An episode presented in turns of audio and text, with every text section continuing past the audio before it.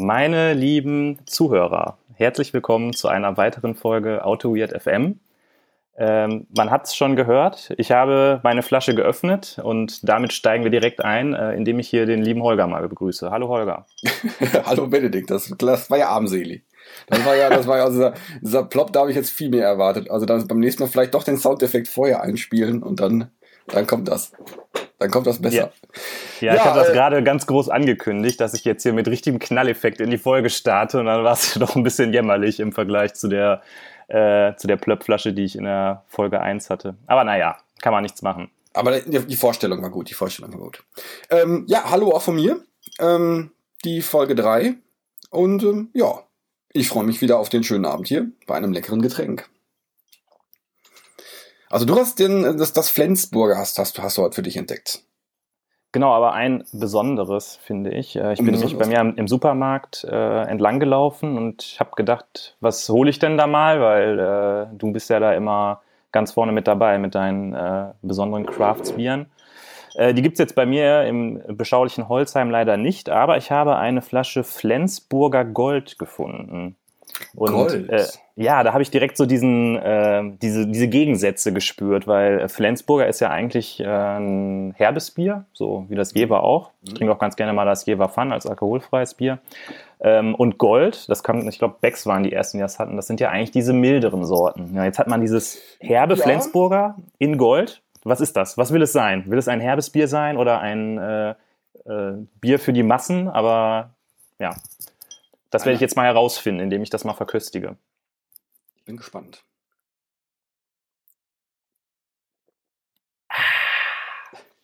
Sehr gut. Du siehst, das habe ich mir auch schon aus der letzten Folge gemerkt. Egal wie es schmeckt, man muss immer äh, genießen. Ja. Und hm, na, ich, ich bin nicht so richtig überzeugt, muss ich sagen. Ich muss noch mal einen Schluck nehmen. Jetzt kitzel mal ein bisschen Begeisterung raus. Nee. Nee, aber ich, muss auch sagen, mir schmeckt auch das Becks Gold nicht so gut. Da Ist mag ich dann so doch meins. lieber so ein. Da mag ich doch lieber so ein ehrliches ähm, norddeutsches herbes Bier als so ein Bier, was irgendwie so weichgespült für jedermann gemacht ist, muss ich sagen. Ja, das, äh, das sehe ich ähnlich. Also Becks Gold ist auch nicht so meins, aber, aber Jever, Jever mag ich auch, auch ganz gerne. Ja. Ähm, ich habe heute auch was, auch was Feines. Ich habe was bei, bei, mir im Kühlschrank gefunden. Ähm, natürlich wieder ein IPA aber ein IPA vom Braukunstkeller, eine hessische Brauerei aus dem Odenwald. Und das Ding nennt sich Mandarina IPA. Das äh, äh, ist irgendwas ganz abgefahrenes. Das ist eine ganz neue ähm, Hopfensorte. Und da, da sind so Mandarinennoten mit drin. Und Moment, also der, dieser Hopfen, der heißt Mandarina, weil der Mandarinen äh, irgendwie Aroma hat, oder? Genau, richtig, genau, richtig. Das, okay. äh, ähm, der ist, ich kann jetzt mal, ich habe mir das mal gemerkt, ähm, die Hopfensorte entstand aus der Kreuzung einer alten deutschen Hopfensorte aus Hüll und der amerikanischen Hopfensorte Cascade oder Cascade. Dazu werden helle Malze, Pale Ale Malz, Pilsner Malz und Karamellmalz und ein wenig Rauchmalz verwendet. Ja. Äh, wie kommt da jetzt die Mandarine rein? Ähm, nimm, nimm, nimm, nimm, nimm, nimm. Der, der, der, der Hopfen hat ja, hat ja ein gewisses Aroma auch. Und wenn du den irgendwie dann auch verbrauchst, dann, dann kommt, kommt das Aroma noch, noch ein bisschen, ein bisschen mehr raus. Ach so, ich hatte jetzt gedacht, dass sie irgendwie... So eine, ja? Ähm, das, das Bier hat in der Tat auch eine sehr fruchtige Note. Also IPAs haben ja, haben ja generell gerne so, so ein bisschen was Fruchtiges. Und ähm, ja, und hier sind so die, die Mandarinen- und Orangennoten sind durchaus da. Also neben, neben, äh, neben der Bitterkeit. Das ist dann, finde ich, also sehr gut. Gefällt mir sehr gut. Ich, ich hatte jetzt irgendwie so eine ähm, verrückter Professorgeschichte erwartet, wo jemand mit Hilfe von Gentechnik den Hopfen mit Mandarinen gekreuzt hat oder so. Aber okay. Ja, der, der Hopfen ist dann auch ein bisschen größer geworden. Und ähm, es gibt, gibt eine tierische Sauerei, wenn, das, wenn, wenn er ins Bier plumpst. Ja. Mhm. Ähm, was ich jetzt mal fragen muss, weil das jetzt schon das dritte Mal in Folge ist, dass du mit einem IPA hier glänzt. Mhm. Ähm, Craft Beer ist ja jetzt nicht nur IPA, sondern es ist jetzt ein Zufall, weil du gerne IPA trinkst, dass du jetzt das ist IPA ja, hattest. IPA ist, das, das ist so mein, das ist mein, mein Lieblingsstil eigentlich. Ich habe gerade auch geschaut, ob ich, ob ich vielleicht noch einen, einen Porter da habe. Habe ich gerade in der Tat nicht da. Aber vielleicht für die, für die nächsten Folgen habe ich mir vorgenommen, noch für ein bisschen mehr Abwechslung zu sorgen. Aber ja, ich sag mal so, was, was für andere der Weinkeller ist, das ist für den Holger der Bierkühlschrank, ne? In der Tat, ja. Der, auch der eigene Bierkühlschrank. Wo andere äh, auch den, den speziellen Weinkühlschrank haben, habe ich auch den speziellen Bierkühlschrank. Man darf ja auch nicht jedes Bier bei, ähm, bei der gleichen Temperatur lagern. Selbstverständlich. Ja. Na, ich rede Quatsch. Ähm, bevor wir jetzt hier direkt ins Thema einsteigen, hatte ich mir ja noch vorgenommen, dass ich unbedingt ein paar netten Menschen danken muss. Das habe ich nämlich in der letzten Folge am Ende vergessen, als ich abmoderiert habe. Deshalb mache ich das jetzt. Und zwar äh, müssen wir zunächst mal dem Rainer danken. Ähm, dafür, dass er uns äh, so eine Starthilfe gegeben hat, was äh, Podcast-Aufzeichnen angeht. Der Rainer hat auch einen sehr interessanten äh, Podcast, der nennt sich Rainercast. Den werden wir auch unten verlinken. Da kann man ruhig mal reinhören, äh, wenn einem das hier gefällt, was wir hier machen. Ähm, dann hat der Andreas uns geholfen, was so Aufnahmetechnik angeht und Mikrofone und so weiter und so fort. Zugegebenermaßen äh, nehme ich jetzt hier mit meinem Headset vom iPhone auf. Das ist von der Qualität, glaube ich, erstmal ausreichend. Und äh, zum Dritten äh, wollen wir der Claudia danken, weil die uns das schönste Kompliment gemacht hat. Die hat nämlich gesagt, wir wären, wären Jan und Olli der IT. Und äh, auch wenn es vielleicht ironisch gemeint war, haben wir das als sehr großes Kompliment wahrgenommen. Also ja, schönen Dank an euch. Ja, vielen, vielen Dank. Ja, die Ironie haben wir da gar nicht rausgehört. Das ist, äh, wir, wir, sind, wir sind schon so größenwahnsinnig. Ja. Okay, ich glaube, dann können wir jetzt auch in diesen Abend starten und damit enthülle ich jetzt nach sechs Minuten mal das Thema, um das es hier überhaupt gehen soll. Das ist nämlich heute mal ein etwas äh, technischeres Thema. Wir haben ja in den letzten beiden Folgen ja so ein bisschen allgemein gesprochen, aber heute soll es um das Thema Fehlerbehandlung gehen. Äh, ein Thema, wo viele Leute, wenn man sich äh, den Code anguckt, ein bisschen verloren wirken. Wenn man das Ergebnis hinterher sieht. Und wir wollen heute einfach mal so ein bisschen auf die Historie gucken. Wie hat man das früher gemacht? Was, äh, wie sieht das heutzutage aus? Und äh, wo geht die Entwicklung dahin? Ähm, wollen wir einfach mal so äh, mit den Anfängen starten? Äh, ich hatte dir vorher schon gesagt, dass ich da ja leider peinlich wenig Erfahrung habe. Wer die letzte Folge gehört hat, der weiß, dass ich eigentlich mit Java groß geworden bin. Ich habe mir aber sagen lassen, dass man früher, also in Java macht man die Fehlerbehandlung ja in der Regel mit Exceptions, da werden wir gleich noch drüber sprechen. Aber früher gab es ja keine Exceptions, das heißt, man hat da mit Fehlercodes gearbeitet, die man zurückgegeben hat. Das ist richtig, ja. Also ich, ich muss zugeben, ähm, ganz, also die ganz frühen Erfahrungen habe ich damit auch nicht gemacht. Also vielleicht steige ich auch mit einer, mit einer, mit einer Geschichte über, über das Exception Handling in der Tat ein. Also wenn man letzte Folge gehört hat, ähm, hat, hat mir auch ein bisschen erzählt, also meine, meine ersten Erfahrungen mit Java waren so im, im Studium, die ersten, ähm, das erste Softwarepraktikum. Und äh, da hatte ich seinerzeit den Beinamen äh, Array Index Out of Bounds Exception. Das äh, ich habe ich habe in in in in, in äh, schöner Regelmäßigkeit habe ich bei dem bei diesem Chat Tool, was wir damals in, äh, entwickelt haben, habe ich für absolut für absurdeste Array Index Out of Bounds Exceptions gesorgt und offenbar hatte ich es damals nicht so richtig verstanden, wie man das da vernünftig macht. Also dass ein Array auch ja dass, dass, dass man da vielleicht auch vielleicht auch auf, auf, auf die Länge mal prüfen kann. Das war eine, ähm, eine Herausforderung. Äh, darf ich da mal ähm, kurz das, eine, hm? eine, Nachfrage stellen?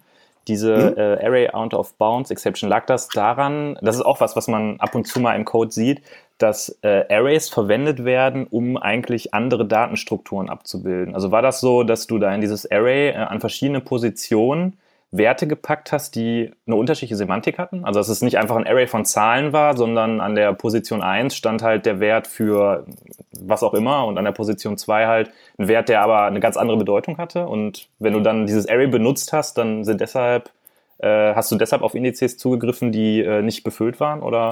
Ich weiß es in der Tat gar nicht mehr so richtig. Ich vermute aber, das war einfach Unwissenheit. Also zu dem Zeitpunkt, so die ersten Gehversuche, ähm, ich kannte die API zu dem Zeitpunkt oder wir im Team kannten, kannten die API nicht so richtig. Und ähm, was man halt so noch aus den, aus den ersten Gehversuchen kannte, waren halt normale, in Anführungsstrichen, Arrays, wo man, wo man indiziert drauf zugreift. Und äh, hätte man jetzt vielleicht eine Array-List äh, verwendet, wäre das vielleicht auch äh, direkt netter gewesen. Generics gab es zu dem Zeitpunkt noch, noch gar nicht, von daher ähm, stellte sich das auch gar nicht. Und ich glaube, zu dem Zeitpunkt gab es auch noch nicht in Java die ähm, diese, diese schöne For-Each-Schleife, die über den Iterator drüber iteriert. Das heißt, man musste die äh, schon die die alte Vorschleife nehmen mit mit äh, int i gleich 0, i und so weiter. Und die ist natürlich dann auch schon direkt fehleranfälliger als vielleicht äh, modernere Konstrukte. Ja, stimmt. Wenn du den natürlich die Abbruchbedingung äh, irgendwie verkackst und sagst, äh, also das i muss ja kleiner als die Länge sein, genau. damit du nicht in diese Exception rein musst. Wenn du das natürlich äh, verkackst, dann hast du das Problem. Das ist aber direkt äh, ein klassisches Beispiel eigentlich für ähm, Fehler, die aufgrund von äh, Programmierfehlern einfach passieren. Ne? Da macht man ja dann in der Regel keine besondere Behandlung, sonst müsste man ja um jede Iteration einen Try-Catch-Block drumherum bauen. Das, mhm. das macht man ja eigentlich nicht. Genau, ja. Ähm, ja, Programmierfehler, ich glaube, die, ähm, das, ist, das ist auch ein, ein gewisser Punkt von, von, von Boilerplate-Code. Den, den Code, den man da, den man da schreiben muss oder den, den man da schreiben musste, der ähm, war ja sehr, sehr verbose also sehr, man, man musste da viel schreiben, wo, wo man eigentlich was ganz anderes ausdrücken wollte. Und das natürlich mhm. jetzt mit, mit, einer, mit einer einfachen, äh, mit der, mit der neuen for each Schleife, neuen sage ich schon, ja, Java 5 war das, glaube ich, ähm, ist das, können solche Fehler oder viel, eine Vielzahl dieser, dieser, Fehlerklassen können gar, können gar nicht mehr auftreten.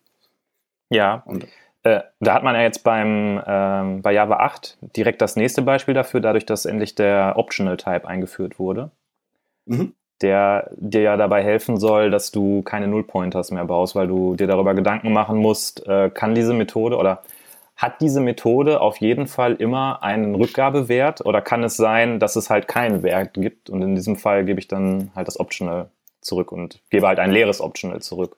Ja. Ähm, ja, aber da, da greifen wir jetzt, glaube ich, auch schon, auch schon ähm, sehr, sehr weit vor. Also optional, ja, das, das ist auch ein Konstrukt, das, das ich, das ich äh, äh, sehr schätze. Allerdings jetzt in dem Code, den ich so Tag für Tag sehe, der, der, ist, der ist noch nicht gefühlt noch, noch nicht so wahnsinnig angekommen in dem, in den, in den Köpfen der Programmierer. Oder siehst, siehst, siehst du das ähnlich, oder? Mm, ich muss jetzt natürlich dazu sagen, es kommt immer so ein bisschen drauf an, ähm, in welchem Status man in ein Projekt kommt. Wenn man mhm. jetzt natürlich in ein Projekt kommt, ähm, wo die Codebasis schon, sag ich mal, fünf, sechs, sieben Jahre alt ist, der vielleicht auf Java äh, 5 angefangen wurde zu schreiben und jetzt auf Java 7 ist oder vielleicht gerade nach Java 8 migriert wurde oder mhm. hochgesetzt wurde, äh, da begegnet einem sowas natürlich noch nicht so häufig. Jetzt bin ich gerade in einem Projekt, was direkt auf Java 8 angefangen wurde vor zwei Monaten. Da sieht es natürlich anders aus, weil man sich einmal darauf geeinigt hat, dass man das so machen möchte. Mhm. Und ähm, was ich zum Beispiel ziemlich cool fand, ähm, ist, dass du bei Spring Data JPA da gibt es ja, ähm, kannst du ja sagen, Find bei was auch immer. Mhm. Und du kannst halt direkt den Typ hinschreiben. Dann kriegst du halt entweder ein Ergebnis oder Null zurück. Mhm. Du kannst aber auch einfach Optional hinschreiben und der kriegt es halt trotzdem auf die Kette und gibt dir das Richtige zurück. Also gibt dir dann halt ein Optional zurück. Das fand ich schon ziemlich cool. Dass mhm, das, das ähm, halt diese Unterstützung direkt da ist. Aber mhm. äh, du hattest recht, wir, wir schweifen jetzt schon ein bisschen ab. Vielleicht gehen wir einfach mal wieder äh, zurück zu diesem Fehlerbehandlungsthema, mhm. ähm, weil diese ganze Folge ist eigentlich daraus motiviert, dass ich den Eindruck habe, dass viele Leute einfach gar nicht wissen, was sie tun sollen, wenn sie damit konfrontiert sind, dass irgendwo ein Fehler auftreten kann. Mhm. Das beste Beispiel dafür ist, ähm, immer wenn du irgendeine IO-Operation machst in Java, dann hast du ja die Checked IO Exception. Mhm. So, und ähm, Du wirst also gezwungen, dich damit auseinanderzusetzen, dass es zu einem Fehler kommen kann, wenn du auf zum Beispiel eine Datei zugreifst. Ja. Und was man einfach immer sieht, ist try, dann mache ich den Zugriff, catch IO Exception, log Error. Und ja. da passiert nichts. Das Programm läuft einfach weiter quasi. Also er läuft in diesen Catch-Block rein, weil, keine Ahnung, die Datei nicht vorhanden ist oder was auch immer. Mhm. Und ähm, die Fehlerbehandlung, also das Recovery davon, ist ein Log zu schreiben und da wird einfach normal weitergemacht. Ich das ist einfach so, weiß ich nicht. Also da sitze ich mal davor und denke mir so, hä? Was? Was soll das? Äh, in, in, der Tat, ja, aber das ist natürlich auch oft schwierig, äh, fachlich schwierig. Wie, wie geht man damit um? Ist es jetzt wirklich ein äh, äh so, so harter Fehler? Da kommen wir vielleicht direkt zum, zum, zum anderen Thema ähm, äh, checked versus unchecked. Es ist halt, ist das, ist es überhaupt nötig, dass die API mich zwingt, diese, diese Exception zu fangen? Ja. Oder ähm, ist es vielleicht in dem Fall sogar eher hinderlich? Vielleicht, vielleicht interessiert mich das in dem Fall gar nicht. Vielleicht möchte ich, vielleicht möchte ich an der Stelle nur, nur loggen und das, und das reicht mir. Oder ich möchte das, wenn, wenn, vielleicht explizit auch an einer anderen Stelle machen. Ja, die Gefahr, die ich halt sehe, wenn man diese Strategie fährt, ähm, die Exception zu fangen, einfach nur zu loggen und dann weiterzumachen, ist halt, dass du dadurch häufig so Silent Failures in deine Applikation einbaust. Mhm. Da ist halt irgendwas kaputt offensichtlich, weil, keine Ahnung, du liest vielleicht eine Konfigurationsdatei aus und die ist aus irgendwelchen Gründen nicht vorhanden. Und anstatt diese Exception auf irgendeine Weise nach oben zu propagieren und irgendjemandem Bescheid zu geben, schreibst du halt in irgendein Logfile, was sich nie jemand anguckt mhm. und gibst dann irgendwie einen Fallback-Wert zurück, was halt häufig dann null ist. Und der, mhm. der weiter oben sitzt, also der Code, der das aufruft, der, der kriegt dann äh, dieses Ergebnis zurück merkt aber, das könnte ja null sein. Das heißt, derjenige, der es aufruft, macht dann wieder die Nullprüfung und macht dann wieder ein Fallback. Ja. Und diese Kaskade, die zieht sich dann einfach durch den ganzen Code und weil du, du traust deinen eigenen Methoden nicht mehr. Weil du nie weißt, hm, kommt da jetzt wirklich was zurück oder kriege ich da Null zurück? Ja, mach ich mal lieber noch einen Nullcheck. Ja, das ist richtig. Ja, da an der Stelle, ja, das sind natürlich die Optionals oder, oder die Tries sind da natürlich viel, viel, viel, viel angenehmer. Ja, ähm, ich glaube, es gibt da äh, für diesen Fall äh, gibt es eine ganze Reihe von, von Möglichkeiten, die man machen kann. Also nehmen wir jetzt mal das Beispiel, dass du versuchst, eine Konfigurationsdatei zu laden. Dann, ähm, ich bin immer ein Freund davon, ein Fail Fast zu implementieren. Das heißt, ich versuche solche Sachen eigentlich zu machen, wenn die Applikation startet. Mhm. Und ähm, wenn ich feststelle, dass ich irgendwelche Dinge nicht initialisieren kann, dann äh, lasse ich die Anwendung halt crashen. Weil ich glaube, dass Ops-Leute mehr damit anfangen können, dass sie versuchen, etwas zu starten feststellen, das ist kaputt, dann wissen sie, okay, ich muss noch irgendwas machen, ich muss eine Konfigurationsdatei anlegen, ich muss irgendwie eine Datenbankverbindung konfigurieren oder was, anstatt dass die Anwendung einfach hochfährt und irgendwie keiner weiß, funktioniert das jetzt oder geht es dann kaputt, wenn das erste Mal jemand versucht, auf die Konfiguration zuzugreifen. Das ist zum Beispiel eine Möglichkeit aus meiner Sicht. Mhm. Ähm, eine weitere Möglichkeit, die haben wir im letzten Projekt angefangen zu implementieren, ähm, das wurde dann, so wie ich das gehört habe, auch ein bisschen weitergemacht, nachdem ich dann aus dem Projekt raus war, ist, ähm, manchmal hast du das Problem, du hast irgendwo, ähm, sagen wir mal, einen Controller, der einen Request entgegennimmt und der möchte irgendeine Aufgabe erfüllen. Und dafür mhm. läuft der Kontrollfluss durch mehrere Layer in dem Code Mhm. Und irgendwo fünf Ebenen tiefer passiert dann halt diese Operation, die eine Exception werfen kann. In unserem Beispiel war das, dass wir ähm, äh, ein, ein CMS verwendet haben und aus diesem CMS Daten auslesen mussten. Und da konnte es halt zu allen möglichen Fehlern kommen, wenn du auf das, auf das ähm, virtuelle Dateisystem des CMS zugegriffen hast. So, jetzt warst du aber unten an dieser Zugriffsschicht und die war halt relativ generisch gehalten. Die wusste nicht, von wo sie aufgerufen wurde. Und die Strategie, die dort dann implementiert war, war halt genau dieses, ich logge einen Fehler und gebe Null zurück, wenn ich irgendeine Datei nicht zugreifen kann. Mhm. So, das Problem ist aber, der Controller, der oben sitzt und eigentlich irgendwie irgendeine Objektstruktur zurückhaben will, die über mehrere Ebenen dann ähm, hergestellt wurde aus diesem Aufruf, der kriegt dann Null zurück und weiß aber nicht so richtig warum. Was ist denn da unten passiert? Warum hat das nicht geklappt? Und das führt natürlich mhm. dazu, dass er dem User überhaupt kein Feedback geben kann. Und was wir dann angefangen haben, ist, ähm, wir haben festgestellt, der, der Controller, der ganz oben sitzt, der weiß irgendwie, ähm, wie er, was er tun muss, um diesen Fehler zu reporten. Mhm. Und der Code, der unten sitzt, der hat aber den Kontext dieses Fehlers, der weiß, was ist passiert und warum ist der Fehler aufgetreten. Und wir haben dann eine ähm, Basis-Exception definiert, die, ähm, die haben wir irgendwie Exception with Context genannt oder so. Mhm. Und da konnte man wie auf einer Map so Key-Value-Paare hinzufügen und damit sozusagen äh, dieser Exception einfach den Kontext geben. Da konnte man dann zum Beispiel sagen, ähm, weiß ich nicht, äh, File und dann den Namen des Files. Und dann hat man halt gesagt, okay, diese Datei war irgendwie dran schuld. Dann haben wir irgendwie eingefügt, ähm, welche Personengruppe sich darum kümmern muss, weil es gab halt Fehler, die mussten von Redakteuren dieses CMS-Systems behandelt werden. Zum Beispiel, wenn in dem VFS, also in diesem virtuellen Dateisystem, ähm, die Datei nicht vorhanden war, dann musste sich halt ein Redakteur darum kümmern. Oder es gab Dinge, mhm. die irgendwie durch die Administration geklärt werden mussten. Äh, auch diesen Kontext haben wir da reingepackt und konnten dann oben im Controller entscheiden, was wollen wir jetzt damit machen? Wollen wir dem User irgendwie zeigen, ähm, sorry, Fehler oder müssen wir irgendwie in irgendein Reporting-Tool reinschreiben, der Redakteur muss an der und der Stelle noch was konfigurieren. Und so hast du eine Möglichkeit, wenn du diese Exception dann als Runtime-Exception deklarierst, ganz unten die ganzen Informationen aufzusammeln, in die ähm, Exception reinzupacken und dann einfach durch den Stack nach oben zu propagieren. Und das ist aus meiner Sicht eine gute Art und Weise, mit sowas umzugehen. Mhm. Äh, Finde ich gut.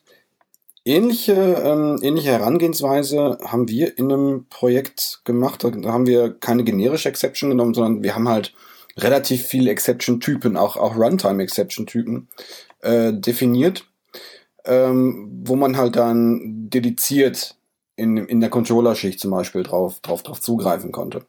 Das heißt, ähm, du gibst schon über, den, über, über das Typsystem, über den Typ, gibst du Kontextinformationen mit. Wenn du in dem Fall nicht so wahnsinnig viele Kontexte hast, macht das meiner Meinung nach den Code ein bisschen lesbarer. Mhm. Weil du im, im Kontrollfluss dann schon siehst, ähm, auf, auf welche Art der Exception du, äh, du reagierst. Die, die, ja. die Generik, die, die, die jetzt bei euch rein, äh, rein, reingebaut habt, die ist für, für, euren, für euren Zweck wahrscheinlich äußerst notwendig, nur ähm, macht es wahrscheinlich für, für, für jemanden, der da einfach nur mal so drauf guckt, relativ schwer zu verstehen, was, was, was da wirklich passiert. Da braucht man schon, ähm, braucht man schon ein bisschen, um das zu verstehen. Würde ich jetzt vermuten. Ja, äh, du hast auch noch ein anderes Problem, wenn du diesen Ansatz verwendest, den ich gerade beschrieben habe. Ähm, wenn du zum Beispiel mit Spring arbeitest oder mit Spring MVC arbeitest, mhm. wie wir es jetzt gerade machen, dann kannst du ja an eine Exception den Statuscode dran schreiben, der zurückgegeben werden soll, wenn du zum Beispiel eine REST-API baust. Mhm. Und ähm, das haben wir jetzt gerade angefangen. Ich bin mir aber ehrlich gesagt noch nicht sicher, ob ich das so geschickt finde, weil es ist jetzt sehr schwierig, äh, an der Controller-Methode zu sehen, was sind mögliche Stati, die zurückkommen können. Mhm. Weil wir haben halt auch ähm, die Anforderung, die REST-API ähm, zu dokumentieren. Da benutzen wir Swagger für. Mhm. Und wenn du jetzt in der Swagger-Dokumentation beschreiben möchtest, was sind mögliche ähm, Return-Codes, dann musst du halt gucken, ähm, welche Exceptions können denn hier im Call-Stack alle geworfen werden. Ähm, da gibt es ja dann bei Spring jetzt speziell auch noch andere Möglichkeiten, dass du zum Beispiel so Händlermethoden in den Controller reinbaust. Und ähm, das bläht natürlich den Controller ein bisschen auf, aber im Moment habe ich so, also bin ich mir noch nicht so ganz sicher, ob das nicht vielleicht der bessere Weg ist, damit du einfach äh, diese ganzen Stati, die zurückgehen können, im Controller hast. Du hast, du sprichst da gerade den Punkt Statuscodes an. Da klingelt bei mir ähm, so, so, so eine ganz alte Glocke. Äh, der Punkt Return Codes hast, hast du ganz am Anfang an, angesprochen. Das ist ja, also wenn, wenn, man, wenn man sich jetzt ältere Programme anguckt, da ähm, auch prozedurale, prozeduralen Code, Turbo Pascal oder, oder, oder, oder vielleicht auch Basic Code, ähm, da hat man ja damit gearbeitet, dass man vielleicht in einem Fehlerfall eine Minus eins zurückgibt. Und dann im aufrufenden Fall ähm, so Code hat wie äh, äh if Aufruf äh, gleich gleich minus eins oder gleich gleich minus zwei und ähm, was dann auch dazu geführt hat, dass es ja also ich finde ich finde finde sowas unlesbar. Also ist vielleicht für jemanden, der da schon drin ist, recht, recht knapp zu lesen. Aber hm, das äh, äh, ist dann doch eine, eine, ganz schöne Evolution, die da, die da, die da stattgefunden hat. Du hattest ganz am Anfang angesprochen, dass du, ähm, dass du da schon mal drüber geschaut hättest oder dass du, dass du äh, äh, da schon die eine oder andere Erfahrung mitgemacht hast mit diesem, äh, sagen wir mal, Integer-basierten Exception-Handling. Du bist ja eher ja. so auf, auf, der, auf, dem, auf, dem, auf dem Terminal bist du ja sehr zu Hause. Äh, ja, ähm, genau, ich bin auf dem Terminal sehr zu Hause und wenn du Batch-Skripte schreibst, dann machst du es ja tatsächlich auch so, dass du diese ähm, Statuscodes zurückgeben musst. Ähm, was mir jetzt aber gerade für ein Gedanke kam, als du das erzählt hast, ist, dass eigentlich das Zurückgeben von Null nichts anderes ist, als auch einen Statuscode zurückzugeben, weil der, der draußen sitzt, prüft auch, ob es null ist. Und es ist sogar schlechter, als einen Statuscode zurückzugeben, weil es nur einen Wert gibt. Beziehungsweise es gibt halt erfolgreich, du hast ein Objekt zurückbekommen, oder es war nicht erfolgreich, du hast null zurückbekommen. Also es ist nochmal ein Argument dafür, warum das eigentlich total schlecht ist, in einem Fehlerfall einfach nichts zu machen und null zurückzugeben. Ja, das stimmt in der Tat, ja. Ja, ähm, das heißt, das ist so ein bisschen äh, der Teil, was, was kann man, was kann man tun, wenn man selber damit konfrontiert ist, dass man ähm, irgendwie Exceptions hat, mit denen man nicht so richtig was anfangen kann. Ähm, was ich noch wichtig finde, ist, äh, du hattest das gerade gesagt, dass ihr sehr viele verschiedene Runtime-Exceptions definiert habt, um dadurch diesen Kontext zu transportieren, was ich auch gut finde. Ähm, was ich wichtig finde, ist, dass man für seine Applikation eine von Runtime Exception abgeleitete Basis Exception definiert. Weil nichts ist schlimmer als, also man, manchmal hat man ja so Stellen, die dann so ein Catch-all machen sollen, die so, mhm. sozusagen sagen, okay, alle Fehler, wenn die bis hier nicht behandelt werden, äh, bis, bis hier nicht behandelt wurden, dann sollen sie hier behandelt werden. Und dann macht es natürlich Sinn, ähm, dass alles von einer Exception abgeleitet ist. Nur das sollte bitte nicht die Runtime-Exception sein, weil dann würde ja in diesem äh, Behandlungsblock halt auch der Nullpointer oder die Area Out of Bounds äh, Exception gefangen werden. Ja, das ist richtig. Also äh, das, genau das haben, haben wir auch gemacht. Und ähm, ja, haben, haben in dieser äh, Basis-Exception auch schon einiges an, ja, ich glaube, ein paar, also ein paar, paar Grundmethoden, also irgendwie äh, Statuscode, ein paar, paar Fehlercodes haben wir da definiert. Also wir hatten halt die Möglichkeit, ähm, wenn es einen Datenbankfehler gab, einen entsprechenden, auch dann entsprechendes Flag zu setzen und dann vielleicht auch in der, in der Controller-Schicht dann eine entsprechende Nachricht an den User zu generieren. Also das, das, das haben wir, da gab es da gab's eine ganz, ganz interessante Geschichte in diesem, in diesem Projekt. Wir haben ähm, mit einem Altsystem zusammengearbeitet und ähm, das war, das war nicht so ganz klar, wie, da, wie das funktioniert und welche, ja, welche Fehlersituationen da entstehen können. Und die haben uns in der Tat Fehler, Fehler-Nachrichten zurückgegeben. Also konkrete, mhm. konkrete Nachrichten. Das war irgendwie, ich weiß gar nicht mehr, was, was, was das genau für ein System war. Das war relativ low level. Und das war bisher, war das, wir haben das äh, halt für eine Webanwendung haben wir das, haben wir das dann gebraucht. Das war bisher, war das eine Applikation, die für ein internes System, auch so für so, für so ein, ja, für so ein Host-System gebraucht wurde. Und ähm, der Nutzerkreis, das waren eher interne Nutzer dieses, dieses Unternehmens. Und denen konnte man auch vielleicht etwas ruppigere Fehlermeldungen um die Ohren hauen oder waren das vielleicht auch über, über, über die Zeit gewohnt. Und ähm, die Diskussion, die sich dann daraus entsponnen, war, ja, aber die Nutzer, die wir jetzt haben, die können doch diese Fehlermeldungen auch, auch ab. Also, warum nimmt er nicht einfach die, die wir da haben? Also, das war dann so, so, so ein Klassiker, eckige Klammer auf, 0bxy, eckige Klammer zu, äh, Service ist gerade nicht da. Ja. Und da war in der Tat ein Ansatz, ähm, dass wir, wir, wir haben wirklich ernsthaft überlegt, ob wir, ob wir hingehen und versuchen, diesen Text zu parsen. Dass man irgendwann einen, einen, riesigen, riesigen Parser hat, wo man aus diesen, aus diesen Texten ähm, versucht, jetzt eine, äh, ähm, ja, erst erstmal den, den, den Fehlergrund zu extrahieren, um dann äh, dem Nutzer auch eine vernünftige Nachricht äh, mitzuteilen. Das, ja. Es gab dann auch so, es gab dann auch so Effekte, dass, dass es war ja durchaus irgendwo dann ein, auch ein, ein Fehlercode äh, in seiner Nachricht drin. Nur es gab Fehlercode und Fehlernachrichten, nur zum Teil waren zum, zum, äh, zu dem Fehlercode unterschiedliche Nachrichtentexte drin. Also das hatte man einfach, ja. Das mhm. war, war dann relativ schwer, wenn, äh, schwieriges Unterfangen gewesen. Ja, vielleicht machen wir irgendwann auch mal eine Folge zu, wie gehe ich denn mit diesen verrückten anderen Systemen um, die ich einbinden muss. Das wäre in der Tat interessant, ja. Ja.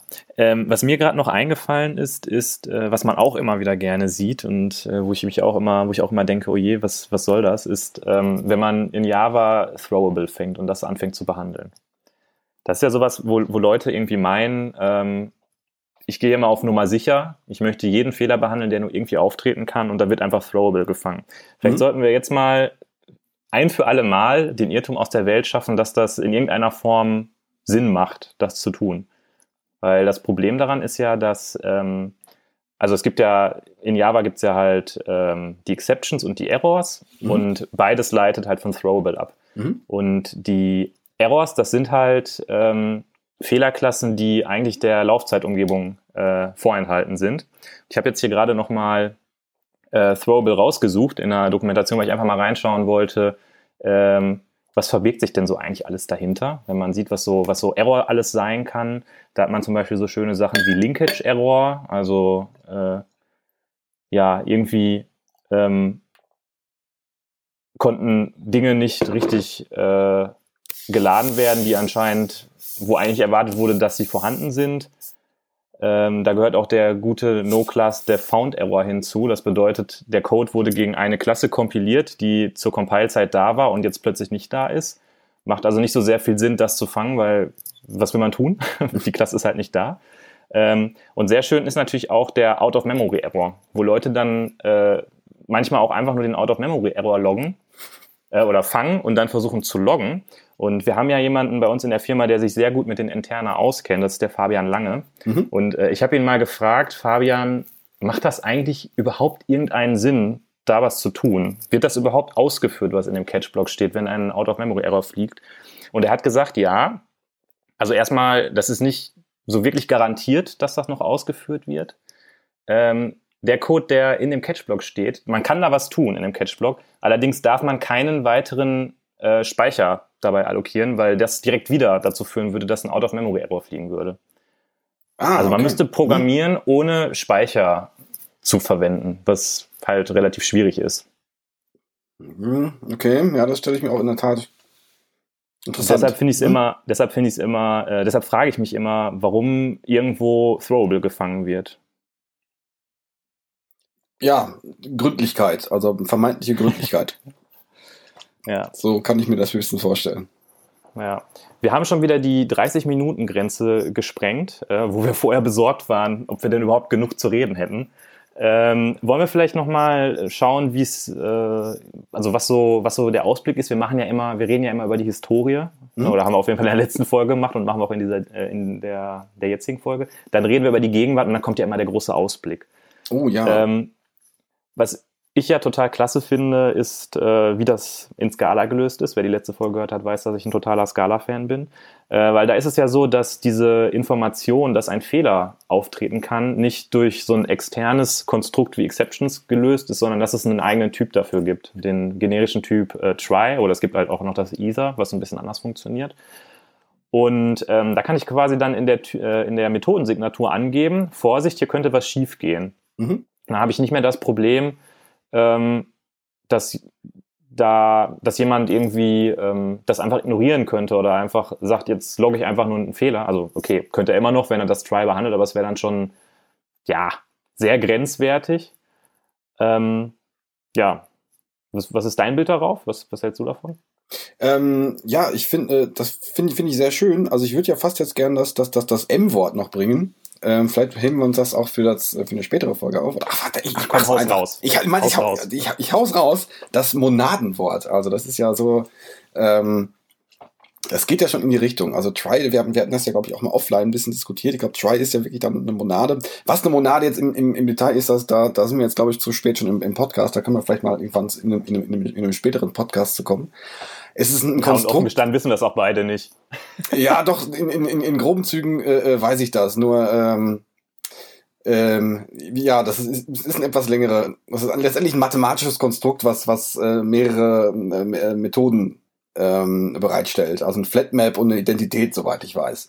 Und ähm, da, ja, da muss man, das, das kriegt man jetzt aber, glaube ich, jetzt nicht in, in, in anderthalb Minuten erklärt. Ähm, und so, so verstanden, dass ich es jetzt äh, wirklich fantastisch erklären könnte, habe ich es dann in der Tat auch nicht. Allerdings die Idee dabei ist, das habe ich in einem, in einem großartigen Closure-Buch, habe ich das, habe ich das mal kennengelernt, ist, dass du, ähm, dass du mit so, mit so monadischen Konstrukten es hinkriegst, dass du, dass du deinen Code hinschreiben kannst, ohne dir Gedanken, oder doch, ohne, Gedanken musst du schon machen, nur du schreibst deinen Code so hin, also du schreibst den Happy Path hin. Und ähm, alles, was du an Fehlerbehandlung oder an Ausnahmebehandlung hast, vielleicht Logging oder sowas. Das wandert aus deinem Codefluss raus und das löst du äh, über Monaden und dann kannst du vielleicht den einen oder anderen Seiteneffekt dann auch noch, noch mit, mit abbilden. Das finde ich ein mhm. extrem interessantes, ein extrem mächtiges Konzept und da kann es vielleicht hingehen. Ja. Das, ähm, das, das finde ich extrem spannend. Da steckt noch, da steckt wahnsinnig viel Musik noch drin. Äh, weißt, warst du zufällig bei der Scala User Group, äh, wo über die ADTs gesprochen wurde? Nee, da war ich leider nicht da. Okay. Äh, weil da hat es ein Beispiel gegeben zu dem XOR aus, ähm, aus ich glaube, aus Cats ist das. Cats ist eine äh, Bibliothek aus dem Scala-Umfeld von Type Level. Das ist so eine Organisation, die viel ähm, so auf Functional Programming in Scala sich fokussieren und da Bibliotheken für bauen. Und da gibt es einen Typ, der heißt halt XOR. Ähm, und der hat halt auch äh, eine linke Seite und eine rechte Seite. Mhm. Und in diesem Talk bei der Scala User Group hat halt jemand gezeigt, wie man ähm, komplexere Fehlerbehandlungen über so einen Typ abbilden kann. Ich muss mhm. sagen, da bin ich mir am Ende nicht so ganz sicher gewesen, ob ich das so richtig cool finde, weil ähm, es gab halt diesen XOR und der war dann wieder, da war dann wieder ein XOR in der Typsignatur reingeschachtelt, wenn es halt verschiedene Fehlerfälle geben kann. Das war mhm. dann, das wurde dann halt schon ein bisschen unübersichtlich, aber ja, ähm, ist halt, es macht halt irgendwie Sinn zu sagen, ja, die Fehler, die müssen wir jetzt nicht über ein externes Konstrukt wie Exceptions abbilden, sondern die können ja auch Teil vom Typsystem sein. das ist ja, dass das letztendlich auch dann so die Idee, die, die Haskell dann bis ins, äh, bis, äh, bis ins Extreme durchexerziert. Ja. Das, das ist auch ein Konzept, was bei mir auch noch nicht hundertprozentig leuchtet, muss ich, muss ich zugeben. Aber ich finde das so mächtig und so interessant, dass, dass ich durchaus denke, dass da noch, ähm, dass da noch ein bisschen mehr passiert. Und gerade auch, ähm, dass jetzt Scala diese Sachen vielleicht nimmt, ein bisschen zugänglicher macht und jetzt in den, in Anführungsstrichen, Mainstream transportiert.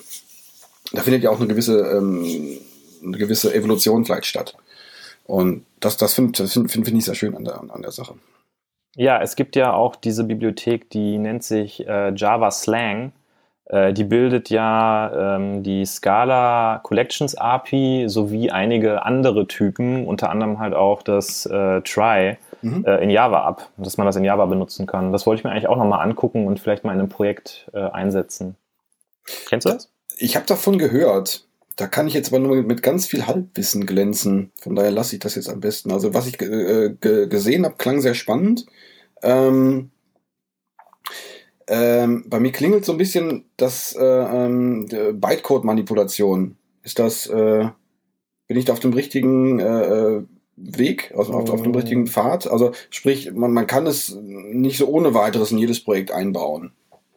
Äh, das, also Bytecode-Manipulation, da klingelt es bei mir nicht. Ähm, hm. Der Grund, warum ich glaube, dass man es nicht einfach in jedes Projekt einbauen kann, ist, dass es halt, wenn du die Collections benutzen möchtest, die da drin sind, das ist halt eine komplett neue Collection-API. Ne? Also die Liste, die dort implementiert ist, die leitet nicht von dem Java-Listen-Interface ab, weil du mhm. eben genau ähm, diese Immutable Data Structures hast. Das heißt, ein Add auf der Liste gibt dir eine neue Listenreferenz zurück. Und das ähm, Add auf der äh, Java Util-List, das gibt, ist ja void quasi, weil es mhm. sozusagen Liste manipuliert. Ja. Das ist der Grund. Aber äh, Bytecode-Manipulation kann ich jetzt gerade nicht zu sagen, was das angeht. Ja, vielleicht ähm, auch. Auch wenn wir äh, die 30 Minuten schon überschritten haben, wollen wir vielleicht noch mal kurz was darüber sagen, wie das ähm, in JavaScript läuft. Da ist das ja irgendwie, finde ich, total interessant. Wenn du äh, mit JavaScript programmierst, dann habe ich immer den Eindruck, da kümmerst du dich einfach komplett nicht darum, dass Fehler auftreten können. Ja, es gibt in JavaScript ja durchaus Exceptions. Ähm, ja, ich glaube, hm, hm, hm, in der Art gibt es da kein Exception Handling. Also jetzt nicht so, wie ich das von Java kenne. Mag vielleicht daran liegen, dass ich, dass ich in JavaScript noch mehr darauf achte, dass ich kleinere Blöcke äh, formuliere. Dass das vielleicht nicht unbedingt notwendig ist.